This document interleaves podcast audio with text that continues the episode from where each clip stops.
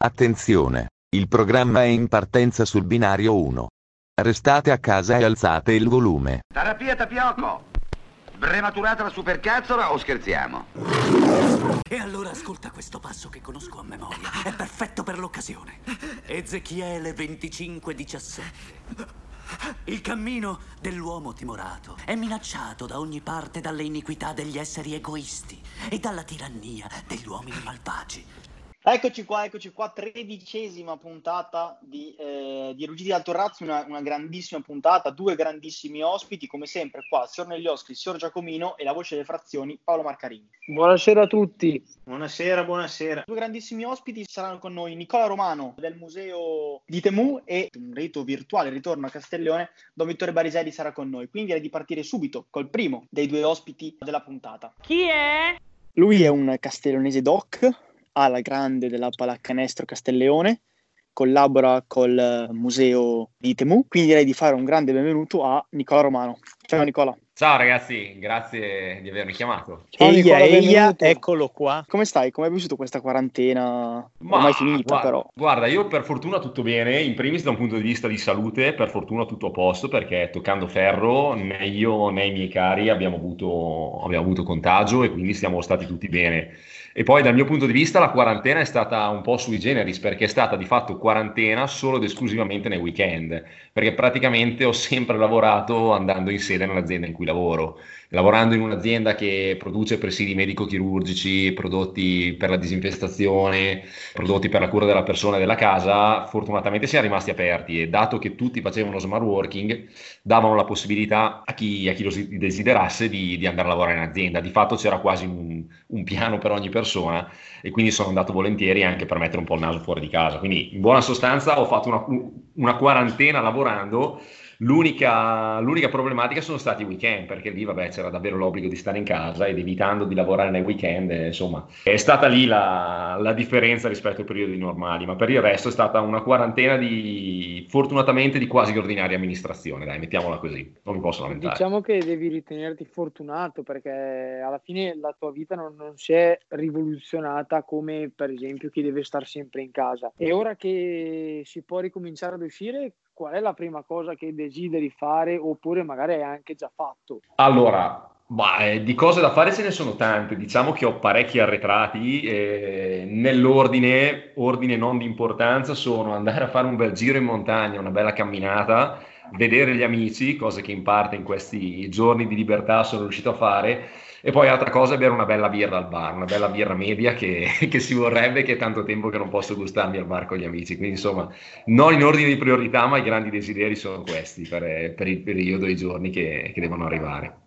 Vedo che però non hai nominato basket, riunioni con i tuoi compagni, c'è qualche... Sì, infatti. No, guarda, la voglia di giocare a basket è un po' meno quella di fare figuracce, visto che non mi alleno da tanto tempo e insomma le gambe e la mano potrebbero non essere quelle dei tempi migliori, ammesso che siano mai state buone, ecco, questo eh, è da valutare. Ci teniamo, però, ci teniamo, però, a dire che la birra potrebbe essere anche con i tuoi compagni di squadra, giusto per non escluderli dalla tua vita. Beh, ma infatti il Roma, il Roma è uno, dei, uno del, dei, sempre fedeli alla, alla San Miguelone, al Pacia, post partite, post allenamento. Ha detto, sì, per è, è difficile che sia stata Sì, sì, per reintegrare i sali. Chiaro. Vabbè, Certo, giustamente, sai che dopo, è difficile che io dica di no cose del genere. Dopo allenamenti intensi come quelli del CSI di Cremona, eh, bisogna comunque trovare una soluzione. Ma Roma, io so che tu, oltre che essere un appassionato di basket, collabori anche con il Museo Storico di Temu. Vuoi raccontarci cosa fate esattamente? Sì, eh, fra le mie tante passioni eh, ce ne sono due che riesco a, per fortuna a coniugare con questa esperienza, che sono la passione per la montagna e la passione per la storia. Io fin da, da ragazzino, da poco più che maggiorenne, ho sempre amato andare in giro per monti ed essendo appassionato di storia, in particolar modo sui monti dove si è svolta la, la Grande Guerra, la Prima Guerra Mondiale, quindi un po' tutte le zone della Val Camonica, della Valtellina, del Monte Grappa, insomma girando un po', un po tutto il nord Italia e andando alla ricerca di, insomma, di ciò che la guerra ha lasciato, di qualche piccolo oggetto, qualche piccolo cimelio che appunto si possa trovare su questi monti. Poi ovviamente come in tutti i percorsi si cresce, si cerca di fare le cose sempre meglio e mi sono avvicinato a questa realtà che è il Museo della Guerra Bianca di Temu, che sede appunto a Temu, poco prima di, di Ponte di Legno del Passo del Tonale, per chi non lo conoscesse, e ho deciso di mettere insomma la mia competenza, no perché è una parola grossa, la mia passione al servizio di, questo museo che si occupa di recuperare beni storici della Prima Guerra Mondiale, in particolar modo essendo situato in Val Camonica ci occupiamo di eh, recupero di oggetti relativi al fronte dei ghiacciai, quindi a tutto il fronte dell'alta quota, della Val Camonica, della Valtellina. Ci occupiamo di recuperare, catalogare, restaurare e valorizzare per quanto possibile tutti questi cimeli. Abbiamo una sede espositiva a Temu, eh, proprio nella piazzetta principale. E oltre a questo abbiamo in gestione anche il Forte Montecchio Nord, un'altra piccola perla che si trova a Colico, quindi sulla punta del lago di Como, ancora in zona di Lombardia, al confine tra le province di Como e Sondrio, ed è un forte molto bello perché è ancora munito di quattro cannoni da 149 mm originari della, della, prima guerra mondiale. In questo forte è tutto perfettamente funzionante e noi ci occupiamo del restauro eh, della gestione, dell'organizzare le visite guidate, insomma è vero che il museo è un'associazione, però funziona di fatto come, come una piccola azienda e quindi le cose da fare sono tante e diciamo che anch'io ho un po' il mio ruolo all'interno di questo, di questo museo, ovviamente marginale rispetto ad altri, però qualcosina cerco di fare anch'io. Quindi ti unisci le due passioni della montagna e del museo a cercare appunto questi reperti, se non ho capito male, ma quali reperti hai trovato di più nella, nella tua esperienza? Ma guarda, allora ovviamente eh, ciò che, che la guerra ha lasciato non ricrea cresce, cioè se la guerra ha lasciato tot oggetti e vengono raccolti sono via via di meno, infatti al giorno d'oggi è sempre più difficile trovare un qualcosa sui nostri monti, chi li trova se li, magari se li tiene e diventa via, via via più complesso trovare posti che riescono ancora ad offrire qualcosa. Tutti dicono, oh vai a cercare cose della guerra, chissà cosa trovi, cosa non trovi. No, in realtà la maggior parte delle volte si trovano oggetti di poco conto ed è sempre più difficile recuperare pezzi interessanti, però eh, non lo si fa solo con la vena di fare la caccia al tesoro o di voler per forza recuperare degli oggetti o con fini collezionistici. Nella maggior parte delle volte si coglie l'occasione per fare un bel giro in montagna, stare magari insieme agli amici e poi se si trova un qualche cosa bene, se non si trova si è comunque passato un, una giornata alternativa. Poi è ovvio che nel momento in cui si vanno a condurre delle attività di ricerca un po' più strutturate, in zone più difficili, si, si trovano anche oggetti molto, molto più interessanti, dagli equipaggiamenti dei soldati, le, le loro attrezzature, tutto ciò che veniva utilizzato. La maggior parte delle cose in realtà sono oggetti di vita quotidiana, non pensate che si vada alla ricerca di armi, sono molto più gli oggetti, gli oggetti normali, gli oggetti qualsiasi poi è chiaro che se la ricerca viene condotta in un bel boschetto vicino al passo del Tonale dove vanno tutti i turisti, si troverà poco nulla. Se la ricerca invece viene magari condotta a 3500 metri in zona di ghiacciaio dove vanno meno persone, è chiaro che le possibilità di trovare qualcosa di interessante vanno a crescere e quindi il museo opera principalmente in aree glaciali, in aree difficoltose, occorrono anche eh, delle discrete dosi alpinistiche e di resistenza fisica per svolgere questa attività. Non è insomma una cosa per tutti, occorre prepararsi, occorre esperienza e prudenza allo stesso tempo.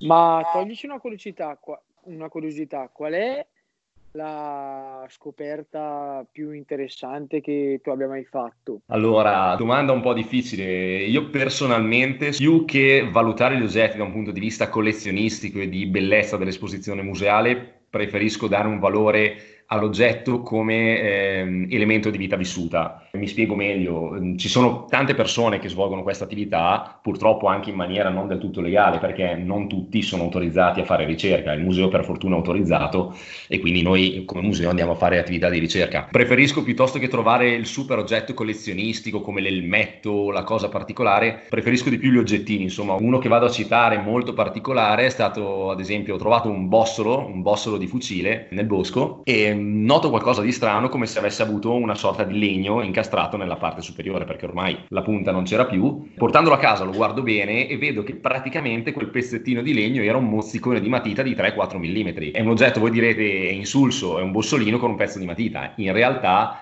a me piace fantasticare sul senso che ha questo oggetto, perché se voi pensate alle difficoltà della guerra, pur di poter scrivere la lettera a casa, si erano ridotti a dover estendere la lunghezza della matita tramite un bossolo. È un qualcosa che insomma non ha valore collezionistico, ma eh, ti fa pensare, ti fa riflettere, perché alla fine non si vanno a cercare dei funghi, si vanno a cercare oggetti che sono restati in mano a soldati che molto probabilmente sono anche morti. E quindi, insomma, preferisco cose un po' particolari. Un'altra che cito ad esempio è un ritrovamento che abbiamo fatto col museo quest'estate. All'interno di una grotta nel ghiaccio abbiamo trovato una sicciola di legno che sembrava avesse su delle scritte, delle, delle scritte a matita. Quindi mi ha detto, vabbè, per quello che pesa mettiamola nello zaino la portiamo a casa e poi vedremo con calma di, di decifrare cosa, cosa, c'è scritto. Niente, la portiamo a casa, la guardiamo bene e scopriamo che questa non è semplicemente una sicciola, in realtà è una targhetta di legno che veniva fissata ai pacchi che i familiari mandavano ca- da casa ai soldati al fronte. E vediamo eh, l'intestazione di un soldato del reparto e il mittente. Il mittente di fatto è il padre perché le, le, due persone, il mittente e il destinatario, avevano lo stesso cognome e come contenuto perché era scritto eh, veniva riportata la parola cibo. Andando a fare qualche ricerca noi scopriamo che il soldato che ha ricevuto questi vettovagliamenti eccetera era in realtà un soldato del 1900, il che vuol dire che nel 17-18 quando ha ricevuto questo pacco è addirittura minorenne per qualche periodo quindi insomma sono tutte cose che fanno molto pensare, ritrovamenti che a mio avviso eh, hanno più valore valore rispetto a ciò che ha apprezzato dei collezionisti. Eh. Chiaramente poi qualsiasi oggetto che viene ritrovato in questo ambito va appunto rapportato al periodo storico in cui veniva utilizzato, quindi anche più piccolo oggetto poteva rappresentare un oggetto di grande valore per il momento che stavano vivendo, della guerra e tutto. Quindi Sicuramente cosa... non si trovava la bolla di DHL o di GLS, per esempio. Bartolini. O Bartolini anche. No, no, no, certamente, certamente no. Tra l'altro, a proposito di questo che raccontavi, io sono il primo ad ammettere di essere molto ignoranti in materia, ma secondo me anche perché a scuola si arriva tardi col programma di storia ad affrontare questo periodo che in realtà è molto interessante anche vedere come abbiano portato su delle vette anche molto impervie dei materiali come cannoni e simili. A proposito di questo ti chiedo, ma quando andate a fare le ricerche avete dei luoghi che vi suggeriscono magari quelli del museo o girate voi un po' più liberamente per le montagne seguendo la vostra ispirazione? Allora, tieni conto che per quanto riguarda i luoghi in cui andiamo a effettuare ricerca come museo, sono limitati alle zone della regione Lombardia. Quindi, eh, essendo questa la nostra giurisdizione, ci dobbiamo muovere all'interno di questo territorio e questo già di per sé eh, riduce un po' il campo d'azione.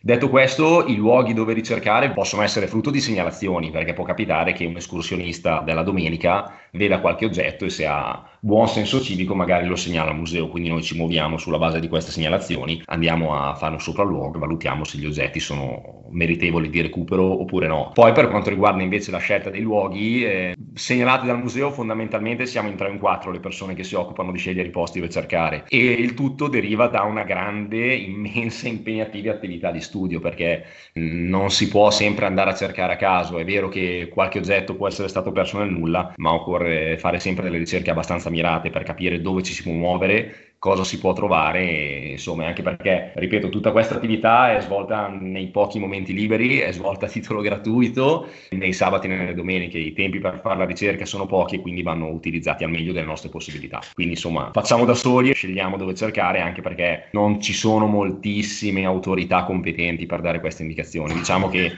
in ambito lombardo la massima autorità come competenza per questi argomenti è appunto il museo, quindi facciamo da noi, ecco. Eh, mi immagino, infatti, poi essendo comunque a titolo titolo gratuito che la gente se ne occupi a tempo perso. Invece passando un po' più a te stesso, tu hai anche redatto un libro, si può trovare nelle librerie o che o dove, se per caso volessimo leggerlo, come facciamo a trovarlo? Allora, sì, in realtà io ho scritto un libro, insomma una, è un'espressione un po' forte, diciamo che io con l'aiuto di mio papà abbiamo pubblicato un libro eh, che si intitola Nella croce della baionetta, è stato pubblicato nel 2018 in eh, ricorrenza del, del, quando ricorreva appunto il centenario della fine della Grande Guerra. Questo libro voleva essere un po' un omaggio a tutti i caduti di Castelleone, quindi abbiamo svolto un'attività di ricerca che è durata di fatto dal 2015 all'inizio del 2018, ci ha impiegato parecchio tempo, parecchie sere parecchi sforzi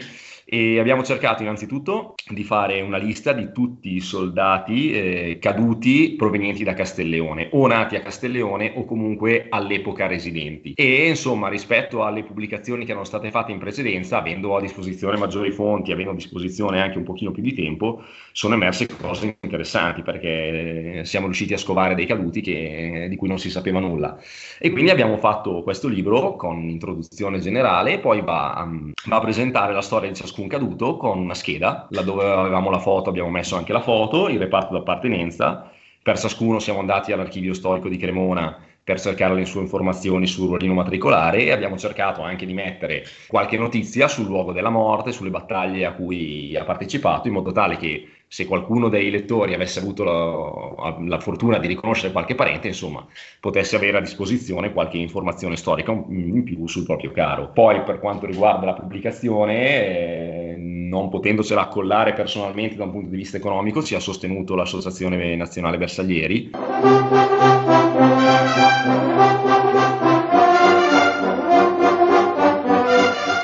Nella sede di Castellone, della quale mio papà fa parte, che ha sponsorizzato il libro e che ha, col denaro ricavato poi ha mandato avanti la, la, propria attività della sezione e qualche copia del libro, perché ovviamente non ne abbiamo potute stampare moltissime, dovrebbe essere disponibile nella sede della Proloco, quella che c'è sotto i portici. Qualche, qualche, copia è rimasta lì e qualche copia potrebbero averla ancora i bersaglieri. Però se qualcuno fosse interessato, ovviamente siamo disponibili per, per, fornire una copia, ecco, qualcosina c'è rimasto. Certo, certo. E a proposito di libro, passiamo un attimo alle, alle, classiche, rubriche, alle classiche rubriche che chiediamo ai nostri ospiti. Ti chiediamo un libro, un film, un qualcosa che possa trattenere, per così dire, gli ascoltatori a casa, anche se in effetti in questo periodo che dove puoi comunque uscire magari hanno meno tempo per leggere o guardare un film, però un suggerimento, magari un libro anche riguardante appunto la guerra o... Ok, allora beh, mi permetto ovviamente di dare consigli su libri barra film che attengono... Non vale, non vale il tuo però di libro, eh? No, no, l'autopubblicità quando la... Non, non è del più leggero, ecco, quindi magari un libro che sia... Che sia non Roma. fai le marchette all'apparenzo, Roma. No, no, assolutamente, assolutamente. Sai che con quel personaggio lì ho ben poco a che fare. Quindi, no, allora, partiamo dal libro, perché è giusto partire dal, dalla parte letteraria, la parte televisiva viene dopo. Rimanendo sempre nel mio settore, eh, un bel libro che andrei a consigliare si chiama Le stagioni di Giacomo, scritto da Mario Rigoni Stern, quindi un autore che molto probabilmente qualcuno ha anche studiato a scuola, e racconta la vita di un eh, giovane ragazzo che negli anni tra le due guerre vive sull'altipiano di Asiago e va eh, alla ricerca appunto di oggetti della prima guerra mondiale non con le finalità eh, di oggi, bensì con la finalità di mangiare, perché ovviamente doveva ricavare il piombo, il rame, lo stone da vendere alle industrie di metalli per poter appunto guadagnarsi da vivere. Ed è molto carino perché racconta un po' gli inizi di chi ha avuto la passione come me, oggi lo si fa per passione, all'epoca si faceva per mangiare, ed ha anche un quadro molto dettagliato di quella che è la vita in montagna negli anni che furono. E quindi secondo me è un libro ben scritto, non troppo lungo e che può avvicinare anche eh, i neofiti a questo, a questo mondo. Ecco. E poi invece per quanto riguarda la parte cinematografica, i film sono tanti. Non sono mai stato personalmente un amante dei film di guerra dove i soldati si sbudellano, si sparano per tutto il film, eccetera, perché a mio avviso un film dovrebbe anche far riflettere, dovrebbe passare un qualche messaggio. Quindi anche se non è il periodo ideale, io suggerirei Joyeux Noël, eh, del quale non ricordo il regista, ma racconta la storia della tregua di Natale ed è un film che fa anche commuovere. Soldati francesi, inglesi e tedeschi nel 1914 sul fronte occidentale che decidono di smetterla di farsi la guerra e si incontrano nella terra di nessuno per una partita di calcio e per celebrare insieme il Natale. Ecco, è uno dei pochi film che la lacrimuccia me l'hanno fatta scendere, quindi insomma, consigliato magari per le feste di Natale, non per la quarantena. Ho anche io un ricordo di questo film che forse me l'hanno fatto vedere alle superiori. Avevano fatto anche una pubblicità qualche anno fa su, su questo evento. Tra l'altro Roma da te mi aspettavo anche la grande guerra con Sordi e Gasman come film. Sì, molto bello, ma non penso di avere la competenza cinematografica per apprezzarlo. Per Soprattutto per il finale. È il finale, sai, è un po' so- quella sorta di riscatto de- dello stereotipo italiano, perché in quel film esatto. ci sono esatto. tanti stereotipi che a me personalmente non piacciono, però giustamente alla fine vengono riscattati. Se voi non mi comunicate il posto del ponte delle barche, faccio voi immediatamente fucilare. Insomma, noi avremmo deciso che va bene, glielo diciamo. No? Coraggio? Figato, dicono. Quelli conoscono soltanto figato alla veneziana con cipolla. E presto mangeremo anche noi quello. E allora, visto che parli così, mi te disi proprio un bel niente. Hai capito? Faccia de merda! È un gran film, da quello che dicono i critici da un punto di vista cinematografico, non mi permetto di criticare non è il mio preferito, mettiamola così. Detto questo, ti facciamo partecipare alla nostra operazione nostalgia, anche se tu hai sempre avuto modo di uscire di casa e ti chiediamo se c'è stato qualche luogo in particolare di Castelleone che ti è mancato durante la quarantena. Diciamo tre. Anche qua l'ordine non conta, non è un ordine di importanza. Una bella birra bionda al Ninfa guardando l'Inter in Champions, cosa che purtroppo non si può più fare. Una bella birra post allenamento al Pacia con la, la squadra e anche il palazzetto di Castellone perché due tiri, qualche blocco al ferro, qualche sgomitata con Ale fanno sempre piacere, insomma. Quindi questi tre. Si è rifatto, si è rifatto per inizio della, dell'intervista quando non, non, aveva accennato la pallacanestro. eh, sì. Visto che hai parlato di libro e film, hai anche qualche programma radio magari da consigliare? Programma radio, ma guarda, se devo essere sincero, ho iniziato da poco ad ascoltarne uno su Radio 24. Ah. Non so nome di un insetto, casualmente. Io lo suggerisco a tutti, però non ai deboli di cuore, ecco. Niente, noi ringraziamo Nicola per questo suo intervento, sicuramente su argomenti che molta gente in realtà non, non, conosce, perché poi quando uno va a visitare un museo magari non sa quanto lavoro c'è dietro a quell'esposizione, cioè ci sono giornate, come dicevi tu, a cercare reperti, magari molte giornate non trovi nulla di interessante, quindi comunque dietro all'esposizione di un museo c'è un lavoro di tanti volontari come te che partecipano, quindi noi ti ringraziamo per questa tua testimonianza eh. e ti auguriamo di poter tornare a bere una birra guardando l'Inter eh, in Champions però a questo punto eh, allora ne deve l'anno, l'anno prossimo possiamo optare per il campionato Roma. Ma no, magari sì, guardiamo la Juve che esce, non lo so, eh? cioè, si ah, può beh. fare di tutto. Ah beh, certo, certo. Si può fare di tutto, non è, chiaro, un problema. Allora, tenete i commenti, quelli puntigliosi o comunque... Paolo, guarda che qui sei tre contro uno, eh.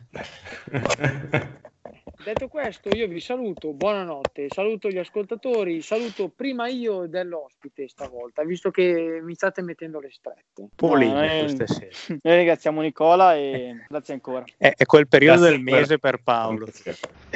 Sì, sì. Grazie Roma. Grazie a voi ragazzi. Ciao ciao.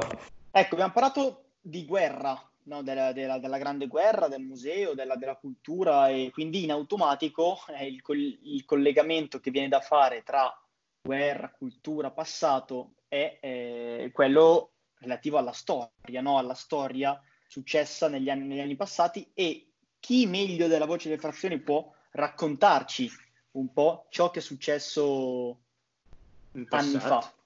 Nel passato, sì, anni fa. Non so. A te la linea, Paolo oggi 21 maggio del 19... No, che cazzo. Oggi 21 maggio vorrei ricordarvi che nel 1904 a Parigi venne fondata la FIFA. Che tra l'altro so Ma che è molto apprezzata perché in giro per le strade sono molte scritte viva la FIFA. eh, anch'io me ne, me ne, ero accorto, anche Valentino Rossi ce l'ha, c'ha VLF sulla tuta. Però torniamo a noi. Nel 1956 nell'Oceano Pacifico venne detonata la prima bomba a idrogeno testata appunto dagli Stati Uniti d'America e la bomba, ricordiamo, è quella più potente attualmente eh, presente in commercio. È comprata? Cazzo è in commercio, figa, la trovi al supermercato con gli, con gli abbracci? Beh, ma magari in America sai che loro hanno la vendita. Eh, in America ci sono le armi libere, magari la puoi trovare nella corsia. Già tre etti di prosciutto cotto e due o tre bombe ad idrogeno. Eh, non so se la vendono con gli affettati, però magari nel reparto fai da te. Anche. Il ti dice senta questa è una bomba e nome. Purtroppo non abbiamo un, un, un, amico, un amico castiglionese in America da intervistare, quindi eh, resteremo con questo dubbio. Allora, ultima notizia, nel 2006 in Montenegro si è svolto un referendum che dichiara l'indipendenza dalla Serbia e Montenegro, quindi ci sono due stati indipendenti, uno la Serbia e uno il Montenegro. Ora le notizie sono finis- finite, la linea a voi in studio. Accadde oggi un po' scarsino, eh, se posso portare una critica, quindi cerchiamo di rialzarlo con la rubrica Angolo di Meglio arrivati alla tredicesima modesto, eh. Fai, non fare troppo di poter svelare di poter svelare uno dei, miei, uno dei miei scrittori preferiti quindi io siccome mi, mi, mi, è tornato, mi è tornato due secondi mi è tornato in mente perché l'altra sera ho visto It, il film. Io propongo un bel, un bel mattone, ovvero It, ma scritto, il libro scritto da, eh, da Stephen King, quindi per gli amanti del, dell'horror, un, un, capolavoro del buon King. Lasciamo il passato per arrivare un po' al presente, quindi Jack. Sì, ho tre notizie che vi voglio dare così, pam pam pam pam, una mitragliata. La prima, in Giappone è stato inventato un telefono che impedisce di scattare foto non appropriate cioè persone senza vestiti nell'immagine. Sì, la società si chiama Tone Mobile, Tone Mobile. La seconda notizia invece è che un 43enne in Brasile si è truccato con eh, parrucca e, e simili, si è travestito da donna e ha fatto finta di essere la propria madre all'esame di guida della patente. Terza e ultima notizia, a pochi chilometri da noi, cioè a Fiesco, è stato ritrovato un pozzo romano di 1500 anni fa durante i lavori sulla provinciale e purtroppo questo pozzo sarebbe potuto anche essere del comune di Fiesco e Castelleone, anzi di Castelleone e Fiesco, se qualcuno eh, nell'estate scorsa avesse usato un po' più di raziocinio. Quanta acqua avremmo potuto avere adesso grazie a quel pozzo? Incredibile. Hanno, hanno rovinato un paese. Ma perché hanno voluto Ma, mantenere pro... l'indipendenza. Esatto, un po' come il Montenegro. A proposito di ricordi, no? stiamo parlando del ricordo della, de, di cosa sarebbe potuto essere, eccetera. Tornando un po' indietro nel tempo, direi di passare al secondo ospite di questa, di questa puntata. Chi è? Lui, volto conosciutissimo in quel di Castelleone. Da settembre però non è più non lo vediamo più girare per, per, le, strade, per le strade del paesello, quindi direi, però direi di salutare con un, con, con un grande sì, ciao. Direi di fare un più grande, tra noi. Direi, direi, di fare un grande benvenuto a Don Vittore Bariselli. Salve Don. Buonasera, ciao. Bentornato Don. Ciao, bentornato. bentornato. Se, se fossimo stati in una situazione non Covid, probabilmente avremmo avuto fuori dalla redazione la folla oceanica che voleva incontrarlo. Dici? Sì, sì.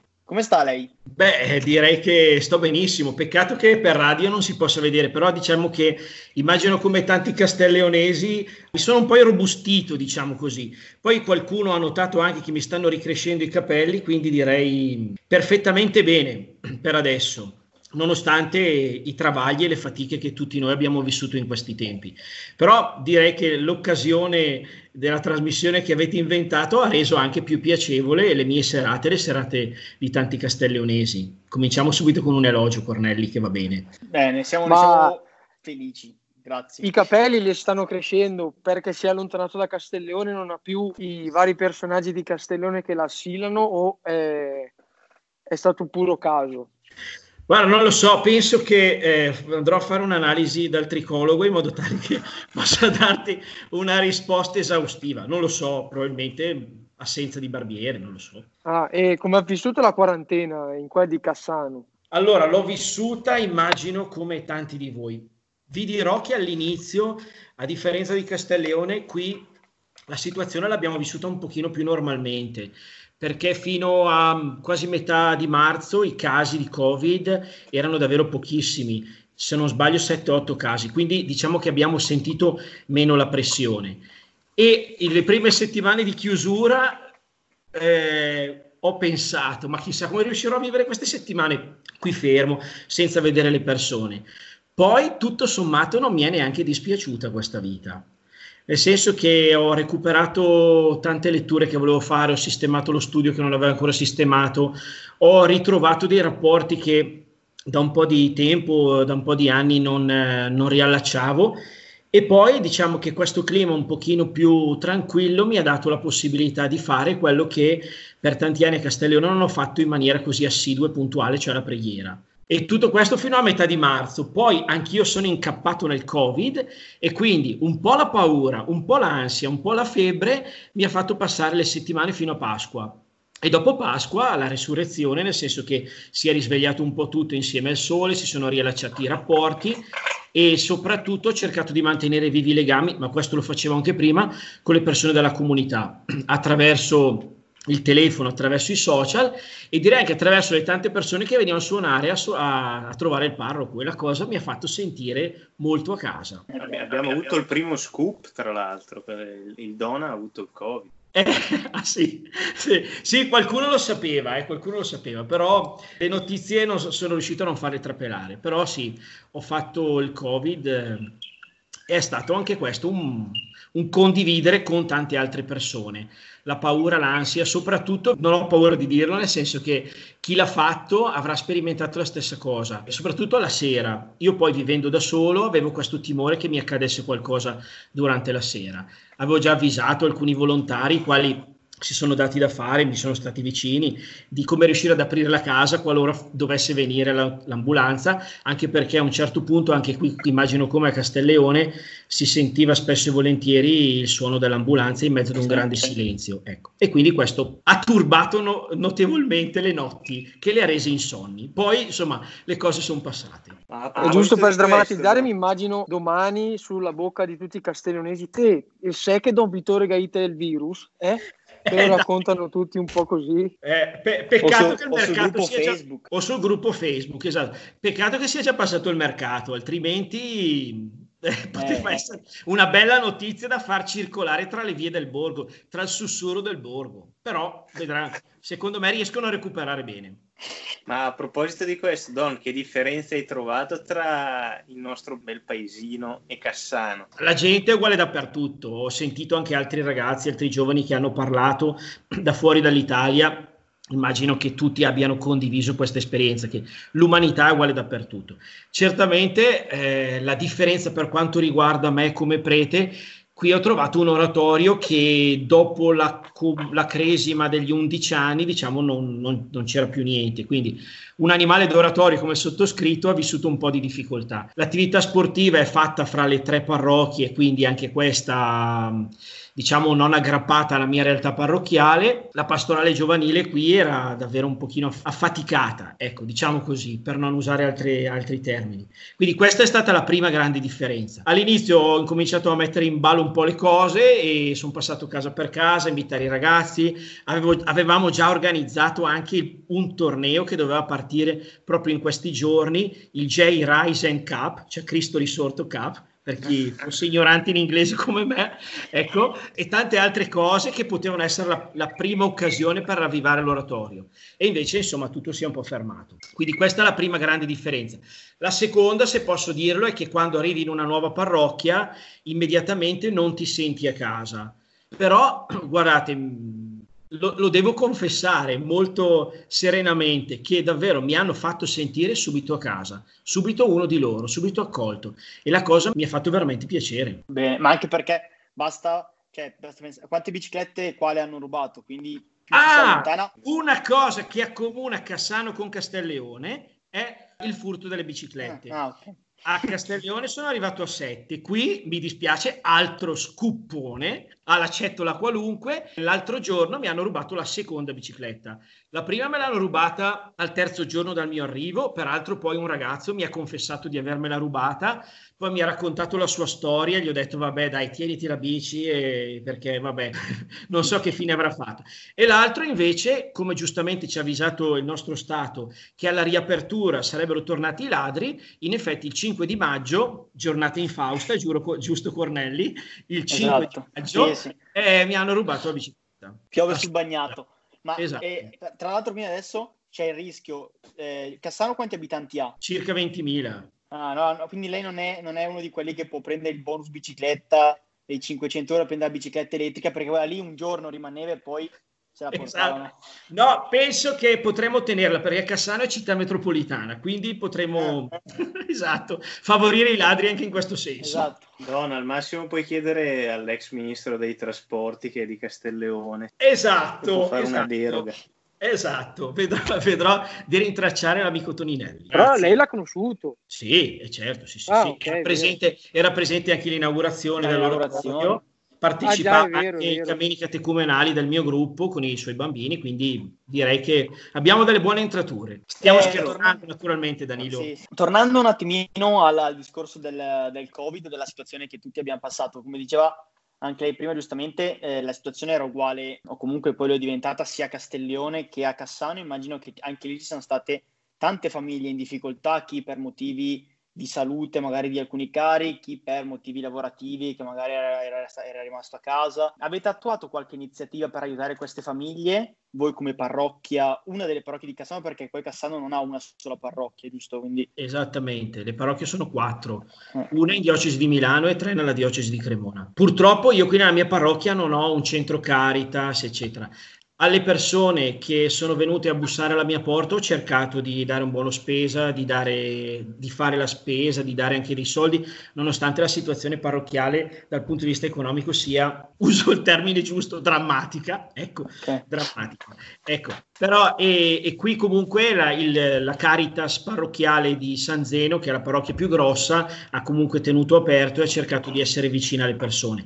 Abbiamo fatto un piccolo raccordo col comune, quale ci ha raccomandati che le persone che sarebbero venute a bussare alla nostra porta di farle riferire al comune perché sarebbero intervenuti con quei buoni spesa che immagino anche a Castelleone siano arrivati a tante famiglie. Questa è stata la cosa. Penso che però nelle prossime settimane raccoglieremo certamente tante difficoltà. Passando invece un po' a un discorso meno serio, se possiamo dire così, vorremmo ripercorrere qualche iniziativa che sia stata svolta qui a Castelleone e capire come mai ci siamo chiesti, quando era qua da noi, aveva pensato ad un'iniziativa come il record del panino più lungo del mondo.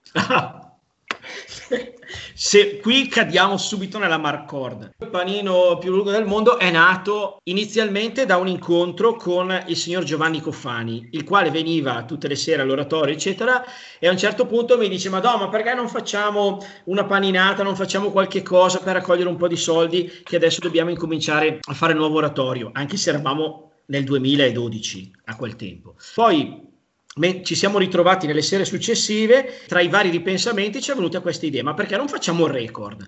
Allora immediatamente mi sono tuffato nell'iniziativa che ho condiviso con Pupilla Bergo, la quale immediatamente ha accolto la questione e ci siamo infilati in, una, in un'avventura direi simpatica che ci ha fatto perdere anche diverse giornate, diverse notti, ma è diventata un po' una sfida. Sicuramente dal punto di vista religioso non aveva nessuna ricaduta. Infatti diversi hanno anche criticato la vicenda e qualcuno insomma canzonava un po', diceva ma tanto non ce la farete, non ce la farete. Poi invece più son, passavano le settimane e la gente sembrava sempre più interessata a questa vicenda che secondo me come obiettivo ha avuto quello di creare un profondo legame all'interno del paese e secondo me Castelleone ha bisogno di queste iniziative, di mettersi in gioco per fare qualcosa per gli altri. E la cosa bella è stata questa, che all'inizio sembrava che i volontari faticassero ad arrivare, poi in realtà abbiamo ampiamente superato il numero, non sapevamo più dove mettere le persone che si offrivano, non avevamo più bagliette e se ricordate quel giorno, non so se voi c'eravate. Sì, sì, sì. C'eravate? Sì, boh, sì, c'eravamo. Direi che è stata una vera festa di paese, tra l'altro messa alla prova da un tempaccio. Ecco. Sì, esatto. L'idea era stata questa. Mi Poi... ricordo anche il messaggio che gli era arrivato chi voleva partecipare al record del buffet. Ah, non so se Nero, Young e so. Eh. Ah. Però direi che alla fine, secondo me, la gente si è ritrovata in questa iniziativa e ha scaldato veramente la comunità. Poi insomma sappiamo bene che le difficoltà e le critiche possono essere nate, però è una delle cose che il paese si ricorda ancora dopo un po' di anni. Ecco. E ringrazio e saluto la grande pupilla che secondo me ce l'ha messa davvero tutta e ci ha messo anche un bel po' di soldi perché per mettersi in ballo col Guinness eh, purtroppo servono tanti pezzi da 100. E invece eh, dell'oratorio cosa, cosa ci dice? Dell'oratorio nuovo, da dov'è che è nata l'idea? Giusto che si vedeva che aveva bisogno di qualche intervento di manutenzione, però c'è una differenza tra manutenzione e rifarlo tutto completamente. La vicenda, signor Marcarini, parte da molti anni prima certamente del mio arrivo, nel senso che un inizio di sistemazione l'avevano già pensata negli anni 90 con Don Mario e Don Massimo e volevano, non so se vi ricordate l'oratorio, facciamo un po' di... Sì, certo. Ecco, di revival, esatto dove c'era la 4, quindi le aule in fondo di là, in sì, teoria quella zona doveva diventare grosse. il bar e il bar dovevano diventare le aule e il vicario doveva trasferirsi di sopra. C'era stato fatto un primo progetto negli anni 90, poi tutto si è fermato. Poi è andato via Don Mario come parroco, è arrivato Don Eugenio, il quale ha fatto immediatamente un concorso per raccogliere dei progetti per la la ricostruzione, la ristrutturazione in toto dell'oratorio. Anche qui eravamo all'inizio degli anni 2000, la questione è andata avanti, poi si è fermata, poi è ripartita nel 2005. Non so se ricordate, voi eravate ancora bambini, bisognava fare oratorio, oratorio e scuola cattolica insieme.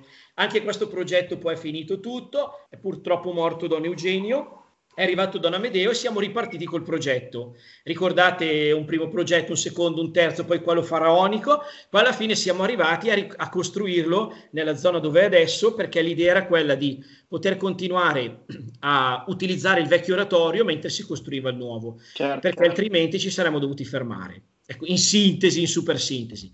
Eh, l'utilità del nuovo oratorio l'avete detto anche voi, insomma. Io non, non, dimentico di avere fatto più ore in caldaia che le ore di preghiera.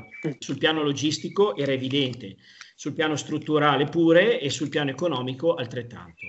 Madonna, certo. non pensi ti sarebbe mancato dover andare a raccogliere i bricchetti di estate finiti che si buttavano in quei buchi che c'erano sopra i gradini, quelle eh tipo grate questo, con dei... È vero, è vero, questa è una delle cose simpatiche che è venuta meno, sì, sì, sì, esatto.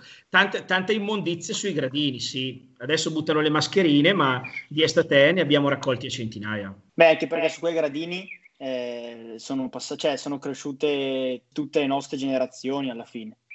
Sere esatto. d'estate, d'inverno seduti su quei, su quei gradini anche se poi ultimamente oratorio. era diventato col, col cambiamento della, della, vita sociale nella sera era diventato era cambiato come, come, ci accorgiamo tutti insomma sono cambiati i paesi e le città. Una cosa poi che possiamo aggiungere sui gradini che era una specie di confessionale pubblico nel senso che io dalla, da casa mia sentivo e Don aveva tirava giù la, la tapparella e ascoltava i segreti. Esatto era il primo Facebook non so so se, se si può utilizzare una, un altro termine, però ecco, insomma, insomma, le rivelazioni, le bestemmie, poi vabbè, quelle potremmo, una, una grande letteratura. Hai imparato però a conoscere meglio il nemico così, dai, sentendolo.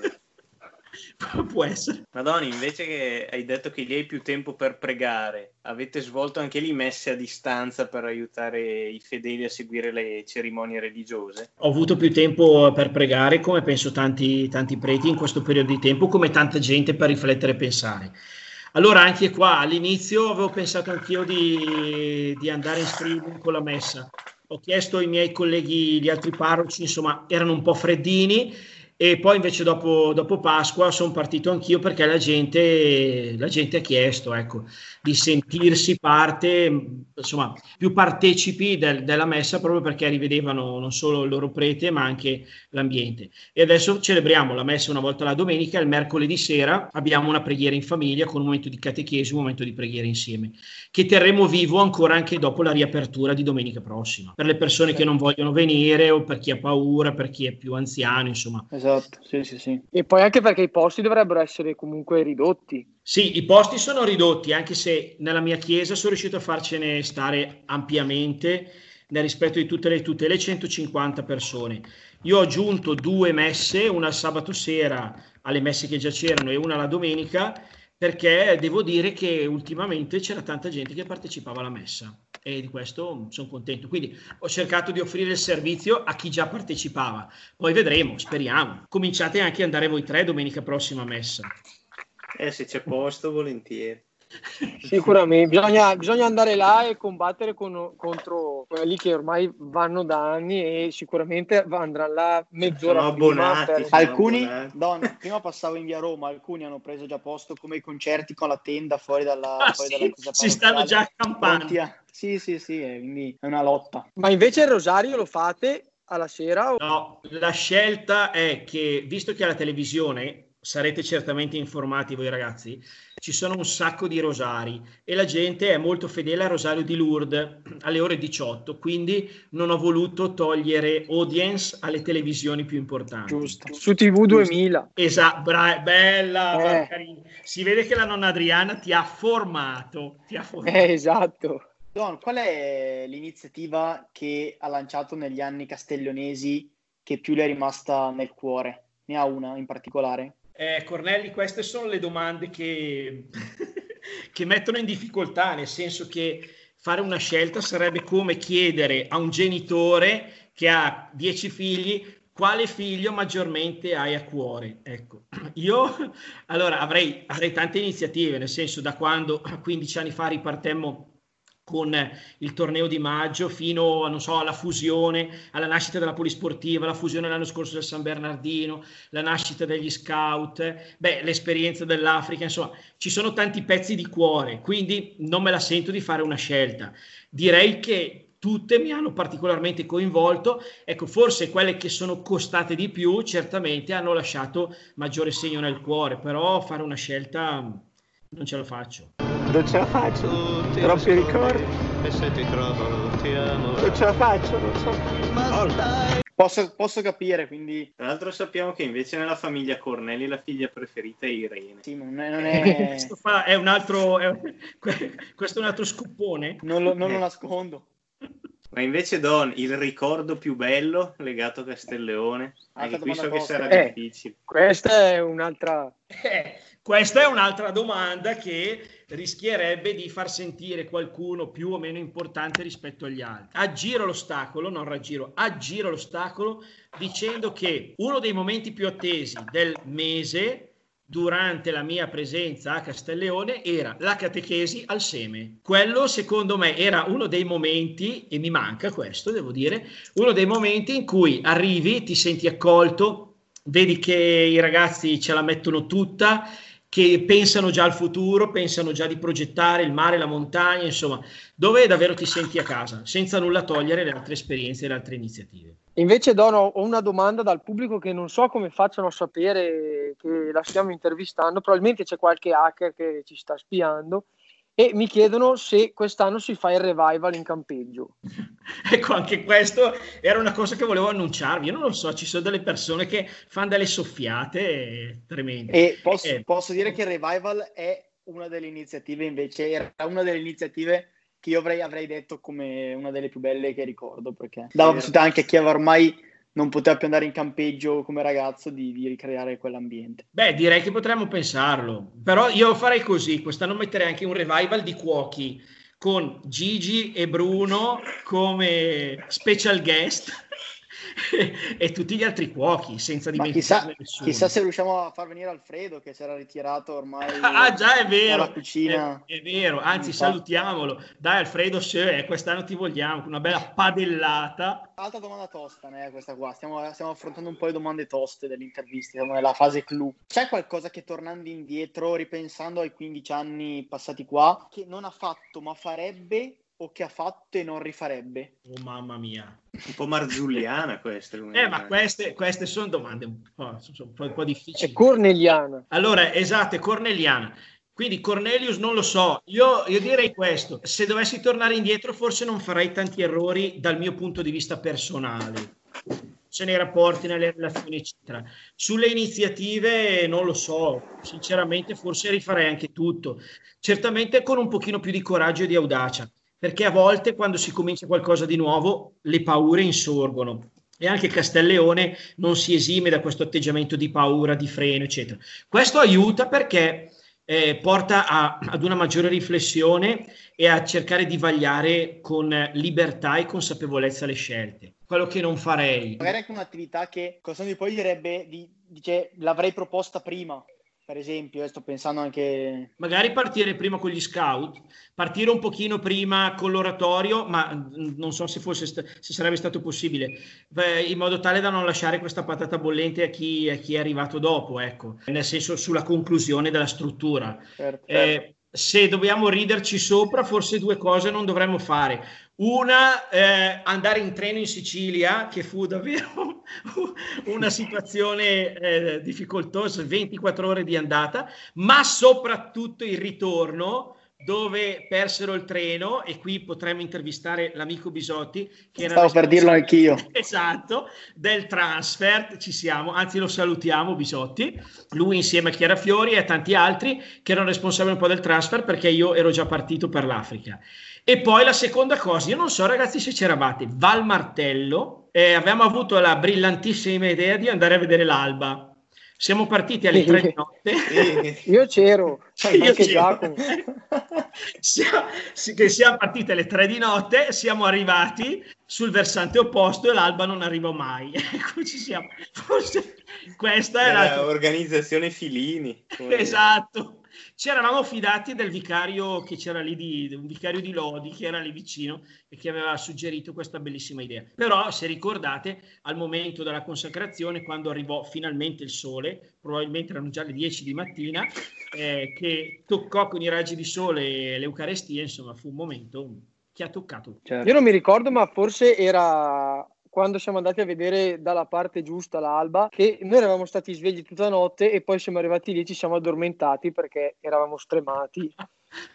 però, ah, però correggo, non era Val Martello, era Val Grisange, lago era, di San infatti. Eh, eh, eh, dobbiamo ritornare, sì, sì, eh, correzione va bene. Sì, sì, sì, Val Grisange dove c'era il campo bello in pendenza, se non, esatto, se non, ricordo, sì. non ricordo male. Eh, penso che non so che dislivello che percentuale fosse, però diciamo che andare in tenda era come fare una gita. Però perlomeno eravamo in un paese molto vivo. esatto, vivacissimo. C'erano un sacco di opportunità di località, delle locali da sera, mi ricordo. Beh, però c'era Alexander. No, no Alexander. No. Ah, Paolo. Val Grisanche era dove il bar Eh, ma a me oggi non va bene la connessione, sto perdendo dei pezzi. Eh, sì. Chiudeva alle 8 e poi soprattutto, se vi ricordate, c'era quel simpaticissimo gestore del rifugio Bezzi, vi ricordate, che ci aveva e tutte le volte litigava. Esatto. Beh, quello anche in Val Martello, se vi ricordate, alla, alla Malgalivi. Madonna, tornando indietro, rifarebbe ancora lo scherzo a Paolo Cappellini con Gaia Re? Beh, certo. Diciamo che lo scherzo era una delle cose più attese in campeggio e anche dai bambini al mare. E credo che questo, alle volte magari abbiamo anche un po' esagerato, però rendeva molto colorita la, la, la, la permanenza in campeggio. Tra l'altro, Don, forse so perché sei voluto andare in Sicilia in treno, visto che se non sbaglio l'anno prima ti avevano preso la, benzina dal serbatoio del pullman, se non sbaglio. Esatto avevano preso la benzina, avevano svuotato eh, di, del carburante e non solo questo, ma ci avevano anche rubato le casse perché le avevamo lasciate giustamente sul pullman perché erano più sicure e alla mattina non abbiamo trovato né carburante né, né casse. Fa parte di uno dei, tanti ricordi. Bravo Roscio, uno dei tanti ricordi castelleonesi. Ma poi dopo mi ricordo non so se era solo una voce, che aveva fatto due o tre chiamate e grazie alla sua importanza era riuscito a recuperare qualcosa. No, no, no, no, no. no. Questa fa parte delle dicerie castelleonesi. No, no Era, non è girata al mercato anche questa, Don, girava al mercato esatto. mercoledì. Don, ma invece legata al tuo addio, eh, come hai passato quei giorni, magari anche le, le ultime ore, proprio p- appena prima di partire, l'ultima notte, com'è che è andata? Beh, direi bella domanda. L'anno scorso è stata davvero un'estate molto carica di sentimenti ed emozioni. Alla fine di ogni esperienza estiva è stata occasione davvero per, per piangere, per far fatica ad accettare un cambiamento e devo dire che è stata una sofferenza, una sofferenza grande che ho condiviso con tante persone, amiche, che hanno compreso anche la fatica che facevo a lasciare questa comunità, non tanto le cose fatte o le cose da fare, ma proprio le persone, alle volte mi sono chiesto ma perché, perché? E poi insomma vabbè, l'obbedienza ad un disegno più grande che al momento non capivo eh, ne rendeva ragione. Però ecco, Giustamente mi dici come è andata l'ultima sera. Beh, l'ultima sera è stata tragica, non l'ho mai detto a nessuno, però è stata una serata di una notte di lacrime anche perché mi erano arrivate un sacco di lettere, eccetera. La mattina prestissimo mi sono alzato al tramo- all'alba, a me che il tramonto all'alba, adesso a ricordarlo mi agito ancora, all'alba e ho preso, ho chiuso la casa e ho consegnato le chiavi a una persona amica e poi sono partito, sono passato davanti al santuario ed è stato davvero un saluto. Quindi una notte davvero come quella dell'innominato, se vogliamo citare i promessi sposi. Ma la cosa bella che volevo ricordare perché mi è piaciuto e spero di non cadere nella presunzione è questo. Eh, quando sono stato nominato, quando è stata annunciata la nomina, quindi era il 25 di maggio dell'anno scorso, mi sono arrivati saluti, messaggi, eccetera, ma uno in particolare mi ha mi ha, mi ha, fatto sorridere e ripeto, spero di non cadere nella presunzione. Il messaggio è arrivato da un papà che mi ha scritto questa cosa. ricordando un fatto che forse molti non conoscono, che quando arrivai a Castelleone al secondo giorno della mia presenza mi, avevo, mi, ero trovate, mi, ero trovato un bidone di letame davanti alla porta di casa con scritto benvenuto. Ma questo ormai è acqua passata. Ma la cosa bella è questa, che mi ha fatto piacere e ripeto non voglio cadere nella presunzione, mi scrisse così, insieme alle altre cose, un messaggio che mi ha fatto sorridere. Ti hanno accolto con un secchio di, posso dirlo, merda, tu gli hai lasciato un giardino. Direi che, insomma, questa cosa fa piacere, anche se fa sorridere. Spero di non essere stato volgare e nemmeno troppo egocentrico. No, no, nessuna volgarità, anzi, molto commovente come ricordo. Ma invece hai qualche film o qualche libro da consigliare ai nostri ascoltatori? Allora, film da consigliare? L'altra sera ho rivisto volentieri perché mi piace tantissimo Il diavolo veste Prada. Ah, che ce l'avevi fatto vedere anche in esatto. campeggio, se non sbaglio. Esatto, poi se, se, se, dovessi suggerirlo, a me per esempio è piaciuto tantissimo eh, la serie televisiva The Young Pope. Mi ha interessato davvero una bella provocazione che, che, insieme al film Grande Bellezza penso che sia uno dei film da, da rivedere. Penso non interessi a nessuno, però vabbè, io lo dico. Ah, no, io, bella... io, l'ho visto e mi è piaciuto. Io purtroppo non guardo niente di, di film, libri, non... però quando mi capita rimango Paolo è uno più po' da... Paolo a te non piacciono i film, quindi tu qua stai confessando in diretta che durante i campeggi, quando guardavamo i film in pagoda, tu scappavi, eri uno di quelli che scappava nelle tende. No, più, era, era, più facile che mi addormentavo durante i film, così almeno dopo avevo le energie per dopo fare la pasta asciutta o fare quelle robe lì. Beh, direi che il film in campeggio forniva la possibilità a tanti di riposarsi per ripartire poi durante la notte, magari per non rimanere nelle proprie tende, ecco. perché tu sai, Cornelli, che alle volte gli educatori sono bravi proprio perché la fanno un po' da sordo, fanno finta di non vedere, di non sentire affinché insomma ci sia quel, quel lato così pruriginoso della fuga dalle tende. Sì, sì però, però il campeggio tutti, cioè, nel senso nessun, tutti gli educatori sanno esattamente ciò che succede e chiudevi l'occhio te, non è che te la facevano sotto il naso. Ci tengo a precisarlo ai, ai, ai ragazzi che ascoltano. Chi te Anzi, era, dopo era lì anche lì Facebook perché tutti gli altarini saltavano fuori, eccetera, eccetera, eccetera. Esatto, e, e, non c'era quella complicità necessaria per dare la possibilità di ripetere il tutto l'anno successivo. Allora, per il libro sarò scontatissimo. Volevo suggerire la, la, di leggere la Bibbia. Però prima vorrei chiedere ai signori, ai tre conduttori, hanno avuto come un bravissimo insegnante di religione alle medie, eh, vorrei chiedere a loro se si ricordano quanti erano i libri della Bibbia. 73. Uh, eh, c'è l'esperto, c'è l'esperto. Ah, ma si è preparato, lui si prepara le interviste e le prepara bene, no? Quindi si studia tutto l'ambito in cui lavora l'ospite, cioè... Giacomo eh. sappiamo che è uno preparatissimo in queste cose. Esatto, però se dovessi suggerire un libro adesso, non, non da leggere tutto insieme perché sennò rende indigesta anche la pandemia, eh, io ho, ri- ho, riletto qualche paginetta in questi giorni dei Promessi Sposi, che sono stati letti sulle parti che riguardavano la provvidenza e secondo me possono aiutarci anche queste pagine, senza dimenticare Donna Prassede che è sempre una paginetta simpaticissima. Oh, Pensavo dicessi Coca Party, Don, che ci avevi fatto, ci avevi letto. Ah, via, te lo ricordo. Sai che l'ho buttato via? È rimasto nel cassetto della scuola fino a quando ho insegnato, poi l'ho buttato forse. Però te lo ricordi ancora, dai. Che nomi c'erano dei ragazzi? Era... Eh. Io mi ricordo Paparo il Cassamortaro. Ah, Era quello che pippava. è vero. Ma questo non lo ricordo. Sì. E invece, eh, Don, eh, la lasciamo con un'altra domanda un po' ostica. La facciamo partecipare alla rubrica Operazione Nostalgia. Saprebbe dirci un luogo o un qualcosa di Castelleone che le è mancato non solo in questa pandemia, ma anche da settembre quando ha lasciato il paese. Beh, sarebbe scontato dire l'oratorio, il vecchio oratorio, lo dico. Diciamo che la nostalgia per un luogo preciso non c'è, forse le vie del paese, nel senso che a me alla sera piaceva andare in giro a dire il rosario e quindi quando passavo per le vie cercavo di ricordare le persone che ci abitavano e magari ricordarle anche nella preghiera.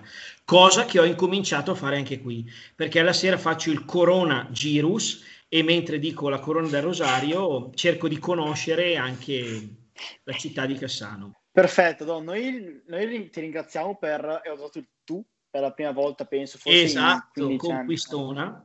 Eh, ti ringraziamo per questa, per questa intervista e per, questo ricordo, per tutti questi ricordi che sono tornati in mente a me, ma penso parlo anche Giacomo, per Giacomo e Paolo nel, nel parlare di, le, di, tutti questi 15 anni di È sempre un piacere, quando, quando, parliamo poi ritornano in mente degli eventi che facevano anche ridere e mi trovo sempre bene io. Giacomo, lo do per scontato, tanto è sempre sempre, sempre pronto a parlare dei vecchi momenti passati che non ritorneranno mai più, quindi... Sì, questo è un po' alle volte un atteggiamento di tutti i paesi, ma a Castelleone direi che è una delle caratteristiche. Il, il ricordare la Marcord eh, poi rischia un po' di, di, bloccare l'ingranaggio, quindi la memoria deve servire per, per costruire un futuro migliore, deve essere il seme di un futuro migliore. Quindi adesso, eh, lo dico a Cornelli, lo dico a Marcarini e a Roscio, eh, aspetto il vostro invito al matrimonio. Non quest'anno perché non si può, però magari dal 2021 si può mettere in conto. Ma, ma come ospite o come... No, no, no, come celebrante avete il parroco e il vicario. Ah. No, io posso venire come concelebrante o come ospite al pranzo, non so, decidete voi. Va bene. Va bene. Tante don, segno, don. segno nelle cose da fare. Don, secondo me però l'importante per il futuro migliore non lasciarsi trascinare dalle facili correnti e guidare noi la nostra canoa tra gli scogli dei torrenti. torrenti. Esatto, e come sempre estote parati perché altrimenti succedono dei casini. Ecco, l'altra, l'altra volta dove mi sono, mi sono tornati tutti questi ricordi del campeggio stato quando abbiamo intervistato Chiara Alberte che abbiamo fatto partire eh, Stote Parati. Ho visto, ho visto che avete fatto partire Stote Parati, sì. E, e ho fatto su, il giorno dopo con Giacomo, tra l'altro, io, entrambi mentre eravamo in chiamata diciamo, per cose nostre, ci siamo ascoltati e state parati praticamente insieme perché ricordando, ricordando i bei vecchi tempi. Ecco, se posso aggiungere una, una, cosa, una canzone, perché mi è venuta in mente in questi giorni, perché ho celebrato il funerale della, della zia di Rino Gaetano e ho riascoltato nel cielo è sempre più blu, secondo me è una delle canzoni che potrebbero farci bene in questo tempo, che nonostante tutto, nonostante tante vicende di tristezza e soprattutto Castelleone ne è stata seriamente colpita, alla fine crediamo e vogliamo che il cielo sia sempre più blu. Certo. Niente Don, grazie davvero e speriamo di, di, vederci presto, prima, anche prima magari dei nostri matrimoni. Io avevo già fatto tutti i miei conti, sarei voluto venire eh, l'11 di maggio per l'inaugurazione del, della, la, della, conclusione dell'oratorio e magari vedere il nuovo tor- il torneo di maggio partire sui campetti. Invece no. mi... la rinviamo all'anno, alla, all'11 maggio dell'anno prossimo. Ok, dai. Eh, ah, c'è un anno in mezzo.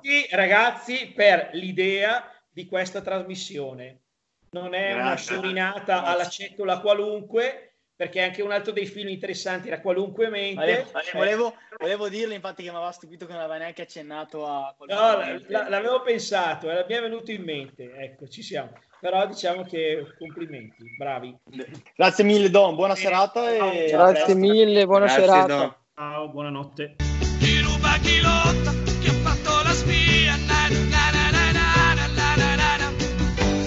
Shadows.